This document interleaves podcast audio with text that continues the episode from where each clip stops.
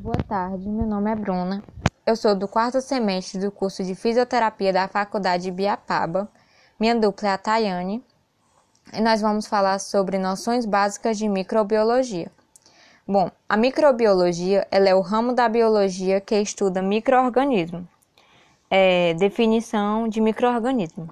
Bom, os microorganismos são, microorganismos são seres vivos de tamanho pequeno, cujas dimensões não permitem que sejam observados a olho nu pelo homem.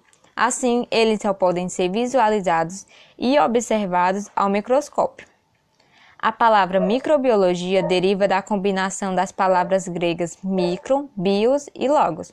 Micro significa pequeno, bios e logos, estudo da vida. Dessa forma, o estudo da, da microbiologia abrange tanto a identificação, a forma, modo de vida, fisiologia e principalmente o metabolismo dos microorganismos, além de suas relações com o meio ambiente e outras espécies. De modo geral, os microorganismos contribuem na fertilização do solo, reciclagem de substâncias e participam de alguns ciclos. Ainda podem ser usados também na fabricação de produtos como iogurte, vinhos, queijos, vinagres e pães.